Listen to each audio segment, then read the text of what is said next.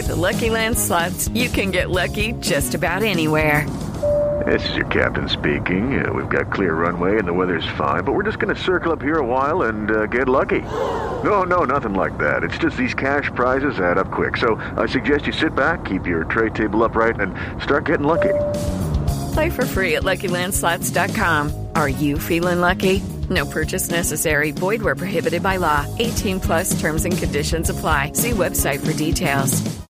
Hello, it is Ryan, and I was on a flight the other day playing one of my favorite social spin slot games on chumbacasino.com. I looked over the person sitting next to me, and you know what they were doing? They were also playing Chumba Casino. Coincidence? I think not. Everybody's loving having fun with it. Chumba Casino is home to hundreds of casino style games that you can play for free anytime, anywhere, even at 30,000 feet. So sign up now at chumbacasino.com to claim your free welcome bonus. That's chumbacasino.com and live the Chumba life. No purchase necessary. Group. Void prohibited by law. See terms and conditions. 18 plus. Step into the world of power, loyalty, and luck. I'm going to make him an offer he can't refuse. With family, cannolis, and spins mean everything. Now, you want to get mixed up in the family business. Introducing The Godfather at ChumbaCasino.com. Test your luck in the shadowy world of The Godfather slot. Someday, I will call upon you to do a service for me. Play The Godfather now at ChumbaCasino.com. Welcome to the family. No purchase necessary. VGW Group. Void were prohibited by law. 18 plus. Terms and conditions apply. Hello, it is Ryan, and we could all use an extra bright spot in our day, couldn't we? Just to make up for things like sitting in traffic, doing the dishes, counting your steps, you know, all the mundane stuff. That is why I'm such a big fan of Chumba Casino. Chumba Casino has all your favorite social casino style games that you can play for free anytime, anywhere with daily bonuses. That should brighten your day a little. Actually, a lot. So sign up now at chumbacasino.com. That's chumbacasino.com. No purchase necessary. Group. Void were prohibited by law. See terms and conditions. 18 plus.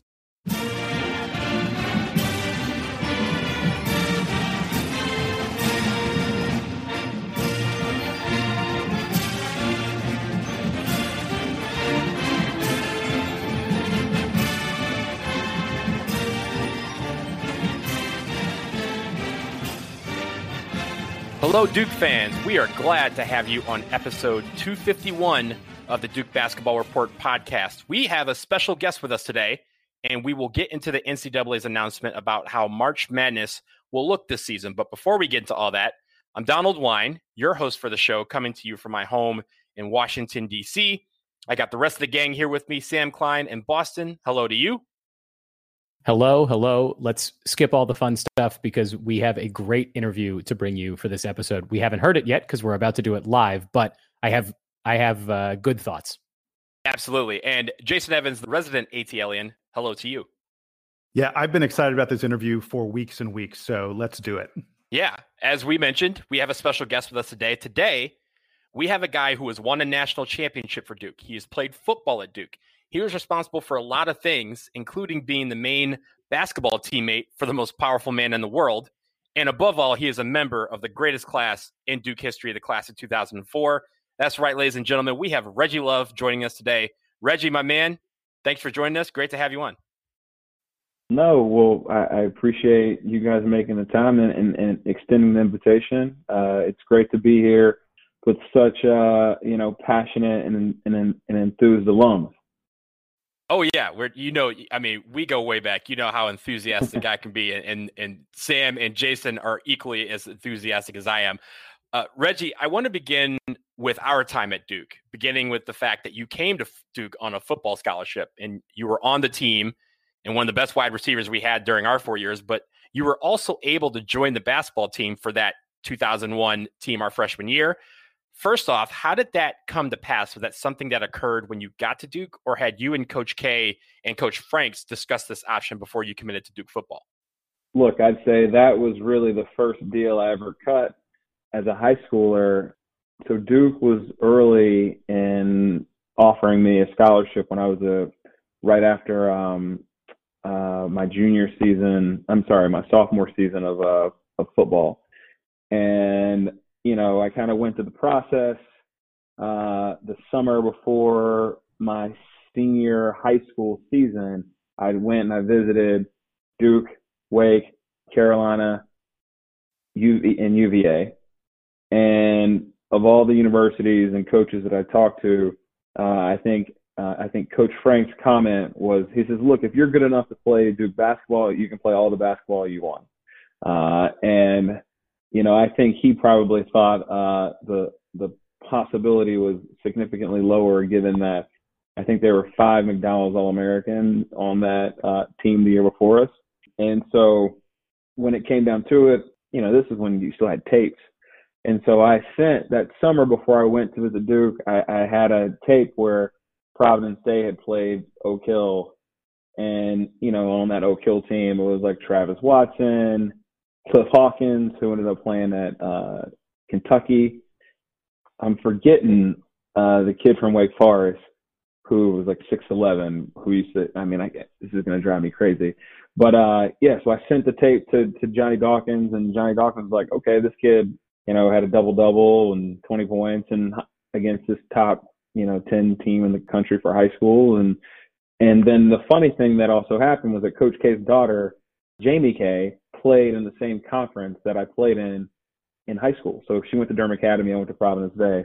And so Coach K and Coach Wojciechowski, they actually show up to a Durham Academy game where Jamie's playing, and while she's changing uh, after their game, because you know the girls play before the boys, Wojo to this day still says like, you know, look, the guy that I saw play against Durham Academy, I've never seen him shoot that well ever again.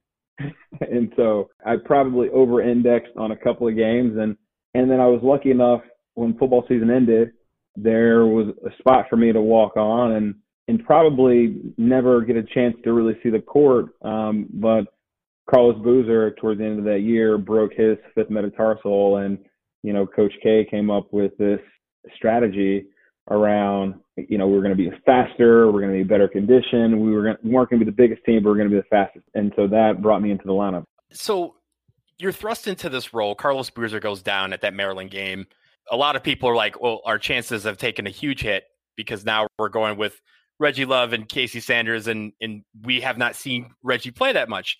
What was what was that responsibility like? Like what what was it like to be all of a sudden, you know, you're on the bench and you're not playing as much as you probably want, and now you're thrust into a borderline starter role or just this center by committee? You know, I probably was like a little too young and naive to have been like overly stressed out about it because like you grow up, you know, as a kid, like always like dreaming to want to play. And so for to finally have an opportunity, even though the circumstances were not necessarily uh, more than ideal, and uh, look, I would rather have Carlos Boozer than me. And so even though the circumstances were unfor- unfortunate, I thought I was excited about the opportunity. And, you know, I, I think probably the biggest point, and I always say this about life, is that life is not fair. You know, you never know how many cracks you get at it or how many opportunities you get. All you can really do is prepare and prepare and prepare, and then hopefully your number gets called. You know, but I think uh, the worst thing in life is like you, your number finally gets called, and then somehow uh, you're you're not prepared because you you never thought it would would get called, and then you're stuck with this concept that you, you never know if it get if it gets called again. Felt an immense amount of pressure, but was unbelievably excited for the for the opportunity and the chance of course, you go on to the national championship. You also were a team captain uh, your senior year at, or your final season at Duke. I guess it was technically your your fifth year after football. Uh, but what was yeah. that moment like for you, and how did that change your approach to the game or even to that season? It was actually a pretty impressive point in the sense that I realized that because I didn't play basketball when I was a junior or my fourth year because I was I got had the knee injury, and then I was getting ready for the for the combine. And so what you re- realize is that you're the the old guy on this team, and there were, you know, my that football season were my fifth my fourth year of football. We had uh, almost I think we had 15 seniors uh, between fourth year and fifth years. We had nine guys to go uh, at least get free agency with pro teams, and so football as a senior was kind of like led by committee. But then when I came back for my fifth year, you know, there was no Chris Duhon, there was no Shaun Livingston, there was no Andre Sweet, there was no uh, Luol Deng, and so you kind of had this this space where you're the oldest guy, and you know, coach would say like, "This is the only guy that even knows what it's like to win a championship." uh, on the team, right? And I think coach made a, a funny comment and he said, look, I'm going to make Reggie a captain, not because of how many, how he shoots the ball. I actually want him to shoot less. It's really about how he approaches the game. You know, it doesn't matter if he had a root canal or, you know, his girlfriend broke up with him. Every day he comes to the to the gym and like leaves it all out in between the lines. You know, and and actually his kindest comment was like he said, look, if everyone played as hard as Reggie played, we'd win national championships every year. Uh, that being said, the irony of that season, about a month after I was named captain, I broke my fifth metatarsal and missed a month and a half of the season. Yeah, that that's really unfortunate that you that your season went that way. But I also want to end your our, our time at Duke with this. As I mentioned, you were the star wideout for the football team while doing all this the success on the football side was fewer and far between. We won't get into that part, but what was your time like on the football team? Because you're one of a few that balance two big time sports at the same time. How was that balance like for you? Yeah, I mean, look, I, I'd say that I was tired all the time, and and probably that I can imagine. Uh, I can probably say that it gave me great perspective because like essentially in life, I've never really been that tired ever again. So, you know, you're working on a campaign uh, for presidency and you're working, you know, 10, 20 hours a day. You know, you go to sleep at night, you know, you don't have a bruised uh, shoulder, you don't have a dislocated finger, you're not slightly concussed. And so uh, I'd say that one, it was it was definitely a challenge, but I'd say I love the game, right? Like I love the game of basketball uh, so much that it seemed to be worth the sacrifice. You know, my best friends come from the world of sports. You know, the game has given me so much. I was never really a star player, but you know, if it weren't for the game of basketball, probably would have never, you know, developed a, a bond or relationship with the leader, former leader of the free world, Barack Obama. Probably don't, you know, ever win a national championship and I probably never get the chance to learn from someone like a Coach K and a Johnny Dawkins and a Steve Wojciechowski. So, you know, I, I have to say that uh, the game's been really good to me. So I, I never really look back on and say, you know what, that was really hard. I always just kind of say it was hard, but it, I was really fortunate. Okay, so Reggie, you just provided the perfect segue to my set of questions. We're going to talk a little about your time in the White House. I, I was saying to Donald and Sam, I, I haven't gone and looked at the exact numbers, but I suspect there have been more NBA MVPs. More people have won the most valuable player award in the NBA in the past 20 years than there have been body men for the president of the United States. You you have performed one of the most unique jobs in the world. So let's talk about your time in the Obama White House. How did it happen? How'd you get that gig and what did it entail? Well, one, Duke alumni do over index for that role. A couple Duke guys had the job for Bush 43 and for and for Bush 41. Oh, by, um, by the way, what's um, what's the exact title? Everyone refers to it as body uh, man, but yeah, I think body man is like sort of the traditional phrase. I think if you were to like look at like a like a document, it would say like special assistant in personal aide. Like that's like kind of the the the role there in terms of the journey for me, clearly I never really knew that I would work for the President of the United States, right? And even when I took the job for then Senator Barack Obama, had you said to me that this guy was going to be president in two years or two and a half years, I would have said, look, maybe, but not likely.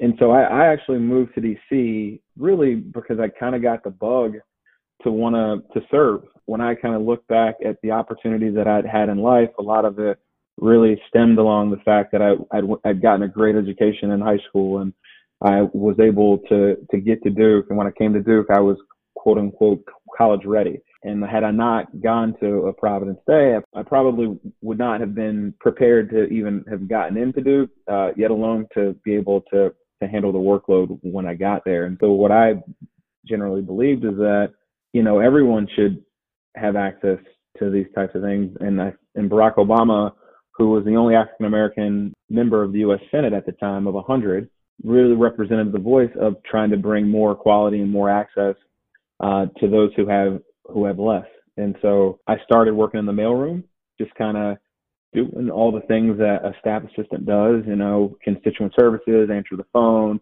take note for legislative correspondence, answer mail, open mail, print mail, fold mail, give tours.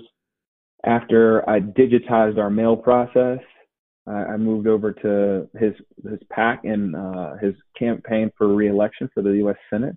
At the end of that year, after that midterm election, Barack Obama had decided with his wife he's going to run for president, and everyone was like surprised. And Pete Rouse, who was the chief of staff at the time, said, well, "What do you want to do?" I was 23 and a half, about to turn 24, never worked on a presidential campaign. I said, "Look, you tell me what you think I'd be good at. I'll go do it. If I'm not good, don't fire me, and just move me." and he basically said, "Why don't you go on the road and take care of stuff?" And had you told me that take care of stuff would be, you know, everything from finding scrambled eggs at 6:30 in the morning in Keene, New Hampshire, to like playing pickup basketball games with firefighters in Iowa, I would have said that, uh, and, and being gone 29 days of the month, except for the, you know, one or two days he would come back to the Senate for a crucial vote. I would have told you that, you know, maybe that's not like the best job to have. But ultimately, it was a great opportunity for me to, you know, to see him grow and also to learn and see the country and to see the world. And I think the thing that you really find out about America, even as we look at the country right now, and 70 million people voted for Trump, and you know Biden only won by a slim margin. You know, I do truly believe that people are, are much closer when it comes to the issues of, of America, right? It's like healthcare and education and access to a good job and retire with retire with dignity. You know, I think that you know a country that can elect a funny named kid who was born in Hawaii who grew up in Indonesia to the presidency of the United States, it, it's a much more united country than I think um, our mainstream media and, and social media kind of tells us uh, about the country today. You mentioned a moment ago playing basketball. I mean, different presidents have different leisure activities, but Barack Obama loved to play basketball.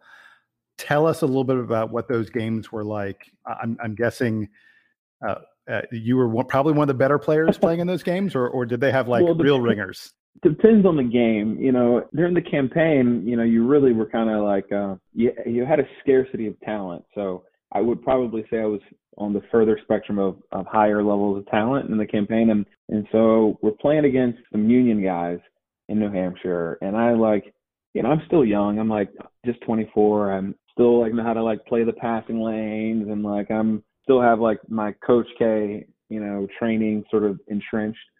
And we're kind of up 20 points. Someone like makes a lazy pass.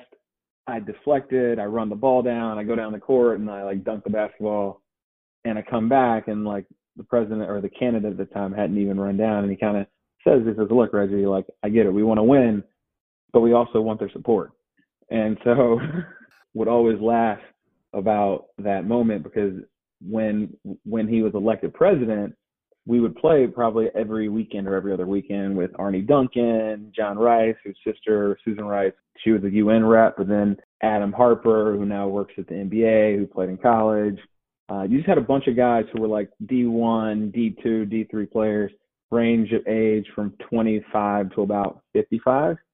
And so we would have these super competitive runs. And Arne Duncan, who played at Harvard, he always had his team well organized. You know, they'd be running this two, three high motion. The old guys would be backdooring the shit out of us. And I used to have to say to some of my friends who would come and play, you know, because everyone they play with the president and they like people are so excited.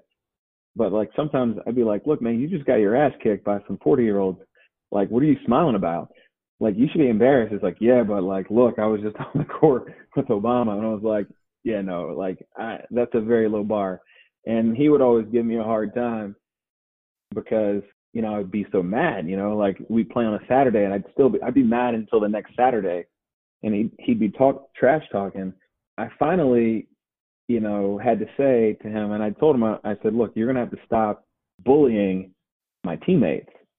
He would say, he was like, oh, you're to call that foul? And I was like, well, it was a foul, sir. Like, you can't, you can't tell someone to not call a foul because you're the president. and he was like, "Look, man, if people call foul, they call foul, but like, I'm not pressuring anyone." And I was like, "No, you were totally taking advantage of your position in the world right now." wait, wait. So I, I have to know. Talk. G- give me a scouting report on Barack Obama's game. One, I would say, can't leave him wide open. You want to make him a shooter, but late contest. He's a he's going to put the ball on the ground to go right, uh, but is never going to finish with his right hand. He's always going to come back to the opposite shoulder, uh, and people always kind of forget that about it. You know, people feel the pressure on the right hand drive, and then they miss the the counter to the left hand. He's, and he's got good timing, and he's got good basketball IQ. I'd say the one thing about him that best part about his game is that he always gets the the guys on his team to play better. Like people play the game better, they share the ball better, they make better passes, they're less egos. You know, I think people will say, oh well, if the leader of the free world can like you know uh, pass up an open shot, so can I. I like that. That eh, you know, it kind of fits the personality that we expect him to have. Hey, last question I have about your time in the White House, your amazing time in the White House. I'm guessing, and I don't know. You can tell me if you've got you know no real opinion on this. I'm guessing that you had had multiple chances to interact with Vice President Biden, who is of course now our president elect. You know, not asking you for man. political you know commentary or anything like that. Just tell us a little bit about what what he was like and and what your interactions with him were like as we you know were 60 some odd days from from him assuming um, that that important office. I think there are three main points about Joe Biden. One is a guy that is 100% committed to being a public servant. You know, believes in using government to do good, using government to solve challenging problems that ultimately, you know, hopefully have historical impact on the country. You know, and examples being the Affordable Care Act and the American Recovery and Reinvestment Act were historic pieces of legislation that would not most likely have been passed with the size and scale had he not been such a, a great advocate and such a great whipper of votes. Two, he's likable, man. Like he's a nice guy. And the more you get to spend time with him, the more you begin to connect with him. And I think I think the last piece of it, I think is his experience. You know, the guy has been someone who's seen the the world evolve in so many ways, and he has enough experience to know uh, how to inspire other people to come in and to serve. Uh, and I think that's where you know government becomes really interesting and really cool when you have someone who's lived a life and has a message that inspires other people to want to make that same sacrifice. He's been really good over the years, and I think that's where he'll be really effective as president in the United States. Reggie, I think that's a, a great transition to talk about some of the kind of modern day issues that that are swirling around us, both in college sports and and around society. Right now, there's a lot of talk about the nature of the student athlete. What does it mean to be a student athlete? How are student athletes contributing back to the university? What sort of compensation are they due or or or recognition?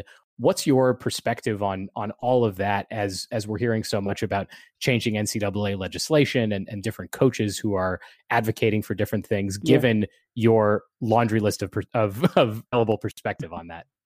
So one, you're right. I, I actually did get I don't know if you guys remember the Ed O'Bannon lawsuit where he like sued EA for, you know, yada yada yada. And they I think the lawyers from that case, they all made like $55 million in fees.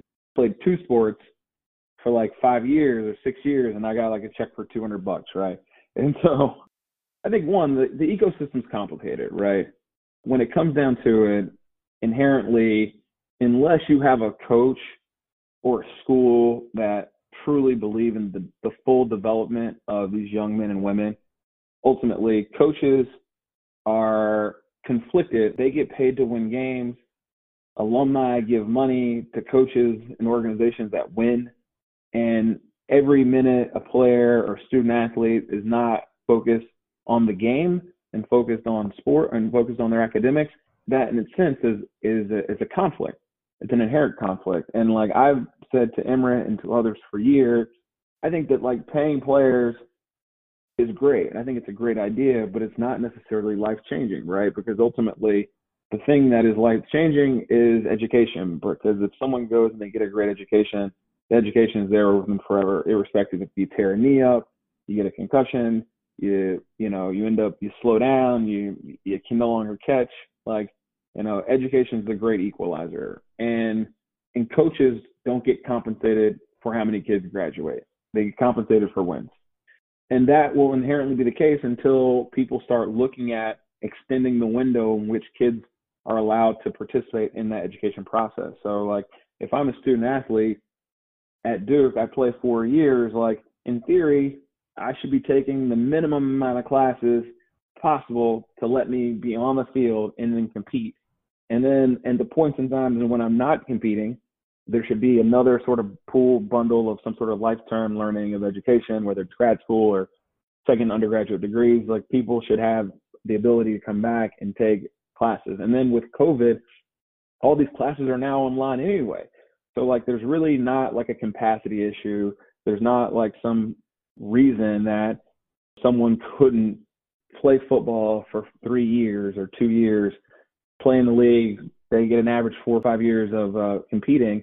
And then when they're 27, 28, they, they go back and they get a master's in public health or an MBA or some sort of skill that they can then take on to to go into the rest of the world. And mainly because like the other part is that kids who play college sports are left behind. They don't get to do internships for the most part that are meaningful. By the time they've like finished their their NFL journey, they haven't really gotten any real transferable skills that allow them to easily go into the marketplace. And there's nothing else there's nothing that's being done to help enhance those things in an effective way. And so name image and likeness i think is a good it's a good starting point. College athletes are now going to be in competition directly with the university for additional marketing dollars but you know maybe universities will be smart and they play it like the nba or they play it like uh, the NFL, and you know they say, look, you can have the kid, but you can't have the logo unless you also are a partner with the university. And so maybe it expands marketing opportunities for brands to connect with universities on a deeper level in which students can also participate. I think at the end of the day, I think they're going to be winners and losers. I think some people will effectively be able to get a lot of revenue out of the system, but I think there are going to be a bunch of people who I think end up being left behind.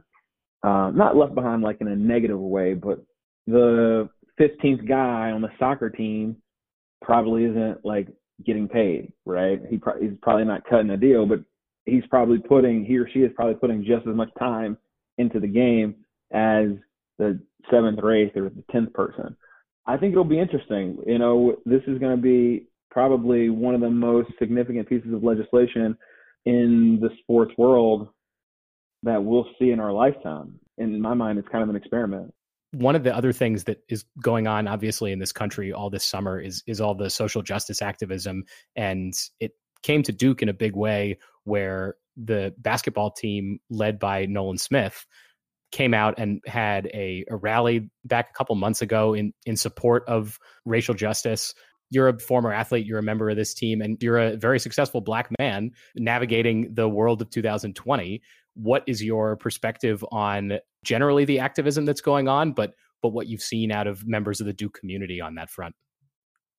I appreciated Nolan and Nate James and Jon Scheyer and all the other alums from the Duke basketball world that you know rallied around Coach K and got Coach K to be vocal. Right, I think him saying Black Lives Matter was probably like one of the most significant th- things we've seen around inclusion and race in the state of North Carolina and probably for the game in you know decades, probably since Dean Smith.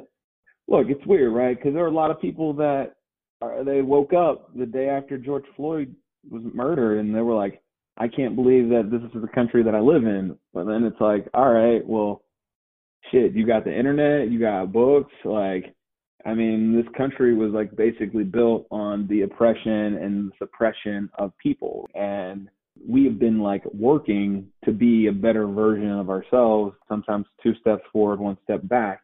COVID, in combination with the internet and social media, it has basically put an accelerant and a spotlight on issues that ultimately have always been the case.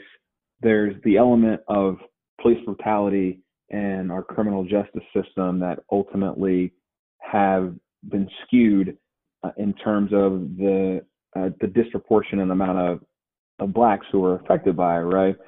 It really comes down down to income and wealth inequality, right? If you go back and look at post Civil War, there was a bank called the Freedmen's Bank, in which was a bank for all black people because there was still segregation. That bank like went under, right? And every black person that had made a little bit of money, 80 cents on every dollar was lost from African American of African Americans. And if you look at the wealth gap today, it is still on par with the, those same disparities. Now, you could make the argument that the middle has gotten bigger, but the ends have gotten more extreme more extreme in which you have more African Americans in poverty and you've got more white people who are billionaires and multimillionaires. And so if I don't have access to capital or if I'm $500 away from being bankrupt, if I get a speeding ticket, if I get an open container citation, if I get anything that puts me in front of the criminal justice system, I can't afford my way to fight out of it, right? There's no expedited trial and lawyer. There's no expunging from the records through third party services. Like you ultimately are getting the things that you're given, right? Another big challenge is just like housing. We have neighborhoods that are low income and high income, and people say, you know, they use the police as, you know, uh, to solve symptoms and not to solve root causes, right? So if you have people who are living in neighborhoods in extreme poverty where there's mental issues, there's drug abuse, there's alcohol abuse, sometimes they don't need a police officer. Sometimes they need a social service worker, or sometimes they need a doctor, or sometimes they need health care. And they don't have access to these things. And so in those scenarios, you just end up uh, using the police to solve what we like to uh, believe is like creating quote unquote safe neighborhoods. This is part of the reason why I believe in public service. Like we're not going to solve for these things overnight. We have to be educated, cognizant, and aware of of the country that we live in. We have to understand what our what a lot of these root issues are and the impact that they've had in, on communities over the years, so that we can solve for these things like in a meaningful way. And I'm, I'm on the board of this organization called the National Summer Learning Association, and everyone we talk about this thing called summer loss. And people are like, what is summer loss? Summer loss is the concept in which if you grow up in a household in which both parents work, or it's a single family household and one parent works, and there's no school and there's no camps, and you don't have accessibility to academic products so that you can grow and learn, you know, kids in certain neighborhoods, they won't continue to develop through the summer. And when they come show up to school at the beginning of the next school year, they've been in decay all summer because they haven't been enriched. And like and ultimately you have to like educate the whole child all the time in order for you know us to create communities where people can thrive and participate in an effective manner. But that's just like one example of something that most people don't really know about but i think covid has like showed shown a light on that right? Because you now have parents who are at home like in the summertime camps are closed and they're just like oh my god i'm working and having to deal with these kids. How do like people do this? And it's like yeah, that's what a lot of households are like across the country. It's an incredible example to highlight and one that certainly like on our show we're not covering these topics on a daily basis but maybe not even something that, that a lot of folks have even heard of. So appreciate you bringing it up. We've talked about your illustrious not so long career so far and, and all the challenges today. So what's next for you? What are you most excited to be working on in the next few years? You know i'm really excited. I'm i i work in the financial services industry. I'm a senior advisor at Apollo, and you know we are in the process of uh, going through what we call sort of a modernization. And you know, financial services, as I mentioned before, with the uh, reference to uh, Freedmen's Bank and income inequality, financial services has been you know one of the least diverse industries, while at the same time it has been one of the biggest wealth creators, you know, outside of like in the tech world that we've we've had. And so, you know, I'm excited about possibility of like seeing a more diverse and more inclusive Wall Street, you know, over the next five to 15 years. I, I think that the more diverse the world of financial services becomes, I think the more the higher you get in terms of the reduction of wealth and income inequality. And I think you create higher levels of, of financial literacy. And, and I think people in communities begin to start have having conversations that they have not had before. And I think of a great example of this, a guy, John Rogers, who's the CEO of Ariel Investments. He started a school called Ariel Academy. It's all like underserved kids from the south side of Chicago. And like he gives them all like 500 bucks when they're in middle school or ele- uh, they're in elementary school and they invest that money and some of it they leave back for the kids coming up after them and then other parts of it they use to help pay for parts of their college it's just like when you think of like the impact that you know one guy is having on a school of you know several hundred people things like that begin to happen over time john rogers also played ball at princeton too he played in a couple of the games with obama it seems like the the way into into the world of finance for good is just to play basketball. All right. So well, Reggie, we've we've we've had you on for quite long enough. If we ever get a chance to speak with a former Duke basketball player, we always have to end the interview asking you for a funny Coach K story. It could, or it doesn't have to be funny, but an interesting, fun, unique, any sort of your your favorite Coach K story that either you've told before or that you've never told, feel free to share it here as as sort of a closing statement. I think probably the funniest story was JJ and I were my fifth year. We were going to like our team meal, and I think the team meal was at like the University Tower or something. And JJ and I kind of got there at the same time, and we had been uh, watching 24, and we get on the elevator and Coach K shows up and he like kind of gets on the elevator as we're sort of talking about 24, you know, and I just never assumed that he was like a, you know, he was the same guy that was like, I haven't been to the mall in 15 years, right? And then, you know, he gets on the elevator and, you know, he's like agreeing with our comments about the last episode of 24 that we watched and how Audrey was like screwing it up. And so, uh, I, I love still, it. like laugh about that. I love that show. I, I watched 24. Uh, God, I must have seen at least six or seven seasons before I finally gave up on it because it's ridiculous. But so ridiculous. glad to hear that that Coach K and I are both Jack Bauer fans. it's like he never sleeps. He never goes to the bathroom. It's like this is what I want for my players. yeah, Reggie. Uh, since you since you brought up JJ, now we have to know when are you going on JJ's podcast? That's a great question. I love JJ's podcast. I, I I just watched the Jimmy Butler one. I rewatched the Jimmy Butler one the other day. It's hilarious. I, I'll, I'll tell JJ that I, I'm I'm offended that he's not invited me on as a guest.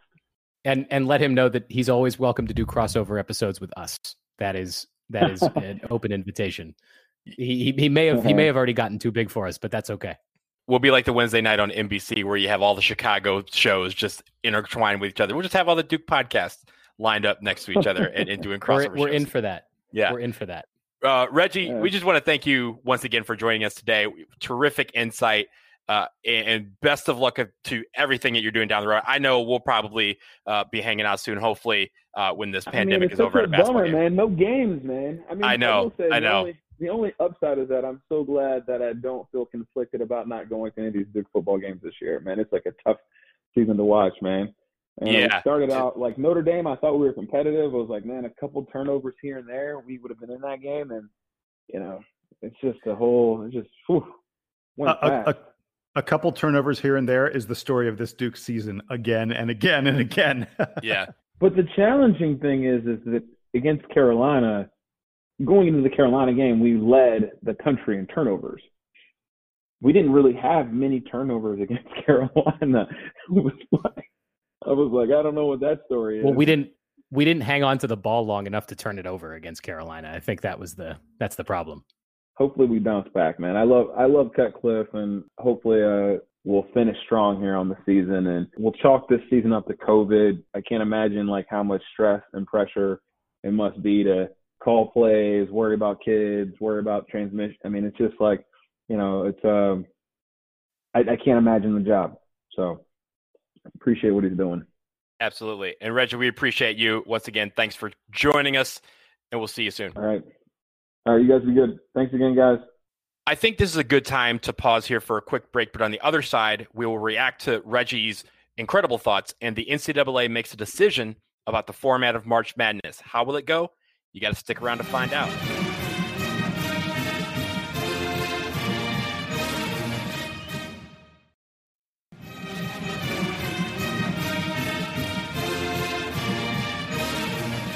We're back, and we want to once again thank Reggie Love for joining us today. Incredible insight, as I mentioned, from him on his time at Duke, life in the White House, and some of the issues facing us today. Sam, real quick, I wanted to get your reaction to some of what Reggie discussed with us. What stood out to you?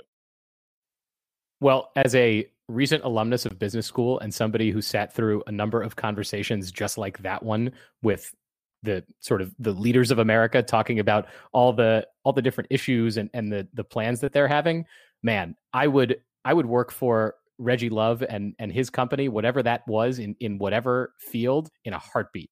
I mean, just the the his ability to to jump between topics and and really get to the heart of things and explain things in depth. I mean, I, we've we've done a lot of interviews on this show, and that I think was one of the most impressive one of the most impressive people that we've gotten to talk to. So my overall impression is is just uh, is just amazement and, and gratitude that he was able to spend that much time with us. I told you, Oquad always does it right. Uh, real quick, I the walk down memory lane for me was great, but I I want to make a point when he was mentioning the Ed O'Bannon lawsuit, and he mentioned how he played you basically five years of of football and basketball and got a check for like two hundred dollars. I was on the intro to both March Madness 2003 and 2004. On the intro to the game, for two games, two seasons, I got $300 each year. So that tells you what BS it was that guys that have played their ass off were able to only walk away with a check for less than what I got just to record an intro. So, I mean, that tells you what that lawsuit was really like. Jason, what did you, what stuck out to you? Uh, my big takeaway is that Barack Obama calls cheap fouls in basketball. whoa, hey, hey, hey, hey! It's it's they're they're questionable fouls. Those sort of things were just just that insight of being able to go behind the curtain a little bit. We've never actually had to do that. And I think it was great that we had Reggie on to really peel back that curtain of of something that really is I mean, I live a mile down the street and it's still all the way up here, way above my pay, grade. Look, look, it's it's like I said uh, when when uh, I was setting up the conversation with him being the body man for the president is is such a unique position. it's it's more unique than being MVP of the NBA, and I, I just think it's uh, it, it's wonderful that Reggie was so willing to to talk to us so candidly about about the the really interesting stuff he saw there, and re- really really great stuff from him. And we're so lucky to have had him on. We want to shift gears real quick. I know we we had quite a lengthy interview with Reggie and and our recap, but I do want to shift gears quickly to the NCAA because yesterday they made a major announcement about the structure of the NCAA tournament this season. They've made the decision to move the entire tournament to one location. Right now, according to their statement, they're zeroing in on Indianapolis for the entire tournament. It's unclear if they're going to house everything at Lucas Oil Stadium or if they will utilize uh, the Pacers Arena, Bankers Life Fieldhouse. But as of now, all the rounds of the NCAA tournament, including the play in, will likely be in Indianapolis. Jason, good idea for this. I mean, Indy has served us quite well in the past. Yeah, Duke loves Indy. We've we've won a couple national titles. I think it's two national titles that we've won in Indy. So uh, you know, hey, I, I, I like the location. Um, I, I know people keep on tossing out various other locations. They're like, oh, we could do this in this place or this. You know, I think the NCAA is based in that area, and and there are a lot of reasons it makes a lot of sense. A couple things I want people to be aware of. First of all, this will not be a bubble. There are people out there who are saying, "Oh, they're going to do the same thing the NBA did." No, they're not. This is not going to be a bubble. It'll be a controlled environment. Is a controlled environment that they think, you know, that obviously will cut down on travel tremendously. And not having these teams traveling around is a really, really smart idea but it is not going to be a, a full bubble where once teams get in, we know everything will be fine. And that brings me to my second point, which is we're going to have, I, I want everyone's expectations to be set. There are going to be dozens of games across college basketball get canceled because of COVID. I think there's no question about that. There's no one who says that's not going to happen. Maybe Duke will be lucky and play all of our games. Maybe we won't, but there are going to be plenty of teams that have games canceled all across college basketball. So, one thing that the NCAA did not really address, and I don't know how they deal with it. Let's say the Saturday before Selection Sunday, and you're going to play the games, you know, 10 days from them or something like that, a week. You know, usually Selection Sunday, you're playing game three or four days later. Let's say you're playing them as much as a week later. The Saturday before Selection Sunday, you have a team that suddenly a couple star players, whatever it may be, one or two players with contact tracing, one or two players get get COVID. The entire team is suddenly out. Let's say it's one of your a 10 seed. Do you go, okay, well, we'll just play the tournament without this 10 seed? Let's say it's a one or a two seed. Are you not going to play the tournament without that one or two seed? I don't know. I don't think the NCAA has figured out yet. What are you going to do to your tournament if there are teams that suddenly can't play because of COVID? And maybe they can't play for a very short window of time. Do you move the tournament back? There's just so many moving parts in all of this. I'm glad they're beginning to address and figure it out.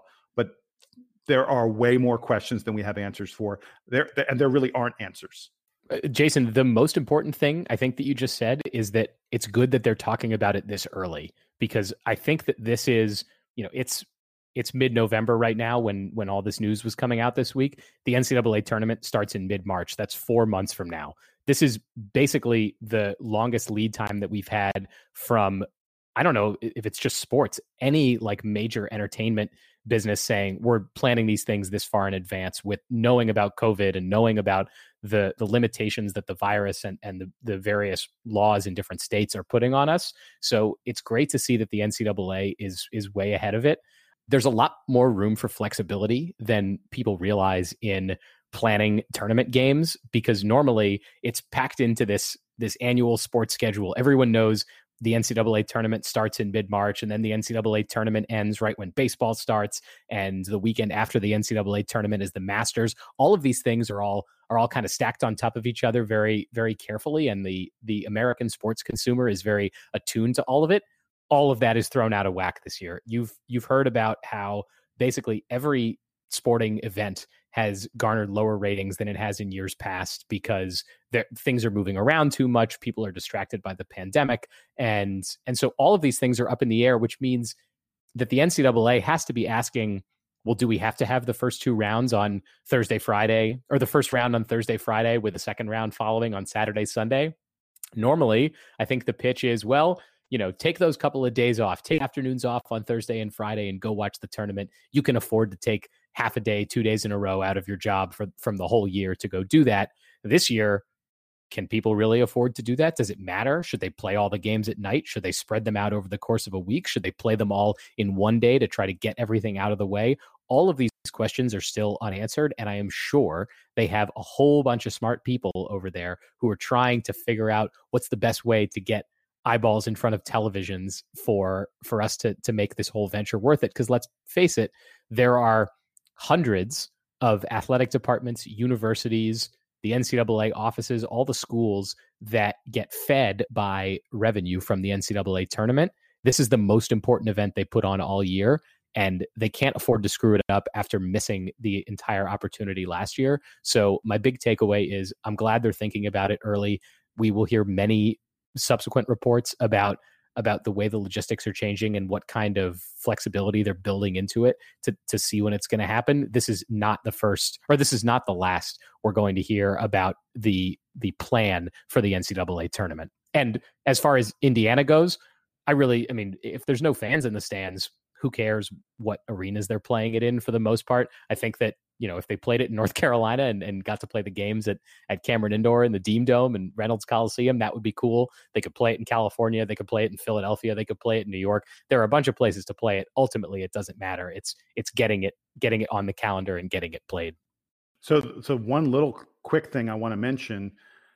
The wrinkle in all of this is vaccines. We've gotten some incredible news about vaccines in the past week to 10 days that that gives people a lot of hope. I don't know when that hope translates into dare I say it people returning to play to to watch sporting events in person. But at some point it probably does. And Sam, you mentioned oh the NCAA starting the tournament mid-March. There it may be as we approach that NCAA tournament date that they go, "You know what? If we push a little bit, if we wait a little bit, maybe if we do mid April, suddenly there are ways that we're able to let people in and we actually have fans in the stands.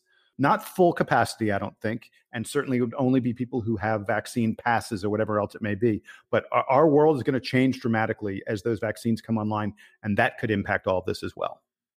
The biggest set of logistics is how do you play those playing rounds in the first round where there's 68 teams playing? How do you do that in one location or or even like one city, right? That's the real logistics. As the tournament gets smaller, it becomes easier to manage the games. I, I think, and again, this is something that they should consider. They should consider having as many of those time slots that they normally have as possible but they play as many games as possible in those time slots. So, for example, instead of having the first and second round and then waiting a whole week to try and play the regional, go ahead and knock that regional out on Wednesday or the Sweet 16 on Wednesday or, or, or, or Tuesday. Have it on Thursday, the biggest night of TV on of the week. And that way you get as many games out of the way as possible in the off chance that you do have an outbreak amongst the team where they have to withdraw, you have to postpone games, that you have the flexibility to do so. That's what I'm going to be looking for from the NCAA over the next couple weeks as they try to figure out what comes of this. But I agree, it's great that they're looking at this early. They're going to need to because if they miss another NCAA tournament, that'll be what twenty billion dollars uh, that is out of the window, out of the window uh, from this, from missing two in a row, and that is going to devastate a vast majority of college basketball programs and, and really just college athletic programs. Before we wrap everything up, I we have a quick note. I want to turn it over to Jason because Jason, you have a really cool achievement that our student athletes at Duke uh, have uh, have done uh, or just recently was announced. So let's hear the good stuff before we get out here. Yeah, uh, this is wonderful, wonderful news. Duke announced today that 98%, 98% of, of student athletes, freshman student athletes, uh, from this is from the 2010 to 2013 time zone because because the NCAA measures these things in little, you know, you got six years to graduate and all that other kind of stuff. But anyway, 98% of them graduated. If you got a scholarship to play athletics at Duke, during that time frame 2010 to 2013 98% of those kids have have graduated it's an incredible statistic duke tied notre dame and northwestern for 98% graduation um, success rate uh, during during that time frame a huge huge hat tip to duke to, to be able to achieve something like that there were 17 duke teams that had a 100% success rate meaning every single one of the freshmen who came there between 2010 and 2013 got their degree within six years. Now, it's it's worth noting that some of them, if you if you leave in good academic standing, so a, a guy like you know he's not part of this, but a, a, a basketball player like Zion Williamson or R.J. Barrett who leaves Duke early, if they leave in good academic standing, then that counts. The school doesn't get penalized for guys who leave early, but again 17 duke programs had 100% success rate duke leads the entire country it's it's just incredibly impressive and and one thing I want to note, not just about Duke, nationally, of all the schools in the country, nationally, 90% of athletes who, you know, enrolled in 2013 graduated within 6 years. 90% of them graduated. That compares to only 68% for non-student athletes. So we talk a lot about the the time suck that is athletics and and you know should schools be doing these kind of activities because it maybe it distracts from their primary mission of of educating people. But when you tell me that 90% of student athletes end up graduating compared to only 68% of regular students it says to me that there's something about the structure that is given to these student athletes that is that is special and good. And that's again that's not just duke that's every school in the country 90% of student graduating. It's a it's a wonderful statistic and one that should be celebrated. And if you note, I said student athletes for a reason because at